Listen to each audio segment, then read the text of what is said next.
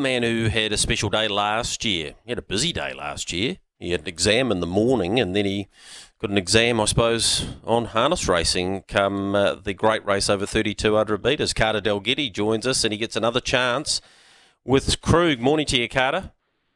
G'day, Grego.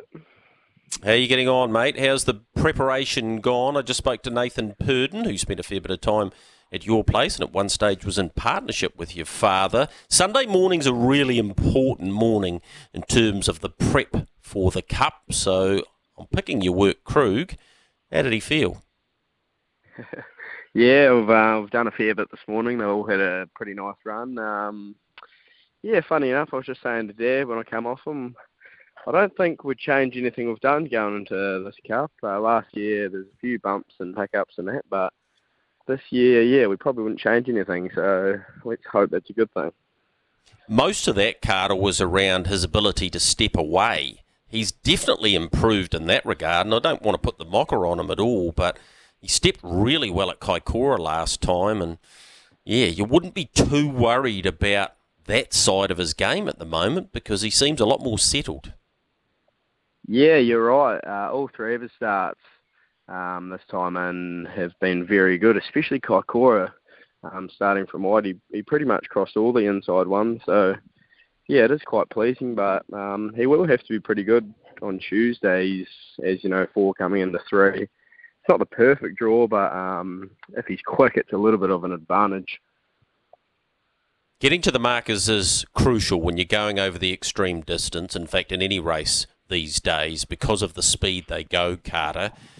If you were able to find the front, and his best free-for-all performance was clearly in the Invercargill Cup, when he led and was way too strong for them. And, and it was a good field. B D Joe was in there. Self-Assured was in there. McAndrew Aviator, who's a race rival, was in there too.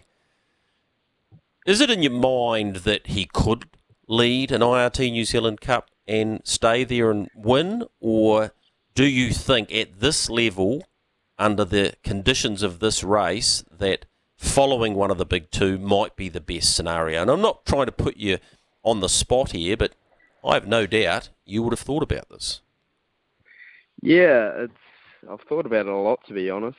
Uh, as you know, if, if you look past the start, which is a hard thing to do, you've probably really got to find the marker pegs um, if you want to be sort of a really live hope. But, um, yeah, you're right. His best races, all of his derbies and Invercargill Cups, he's won all of them from in front, and Um, or how would I say it? I'd love to be in front, but it would, it would probably just have to depend on how much I did, if I got there, and sort of who come looking. But it's definitely a wee percentage in my mind to uh, give him this chance out in front.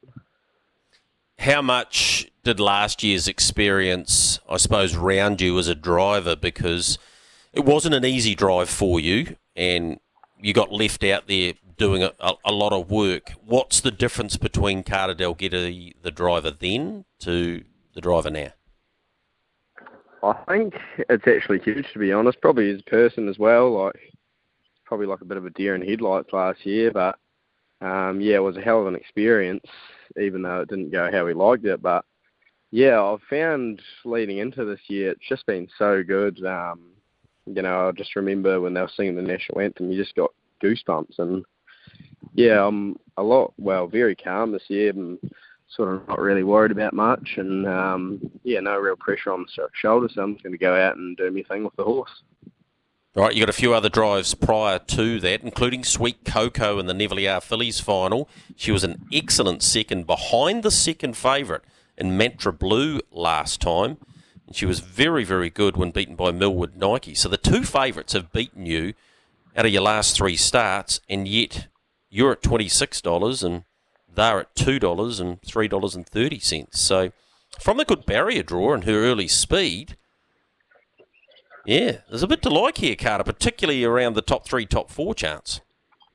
Yeah, I think you've hit the nail on the head there, Greg. Uh, I think she's she's the closest horse to beat Millwood Nike, and the same with Mantra Blue, and you look at them, they're two superstar fillies. But yeah, we're coming into barrier three and she's absolutely wicked get off the gate, so uh, I reckon we can cross over to the front, and she's just such a good front runner. But yeah, she'll be um, yeah, hopefully finding the pigs and then setting up a genuine temper and catch me if you can. So thirty-one and six. Well, importantly, if you're not thinking she can win, three dollars sixty for top four. Tremendous uh, value there. Of your other drives, Franco Sinatra, Kony Ina Lou, Watermelon Sugar, they're all pretty handy, aren't they? Yeah, uh, yeah, I'm actually very lucky this year. Got a pretty nice book, but a couple of them actually um, been training super and we've sort of set them for Cup Day. So, yeah, hopefully I'm right on the money and can get in the winner's circle.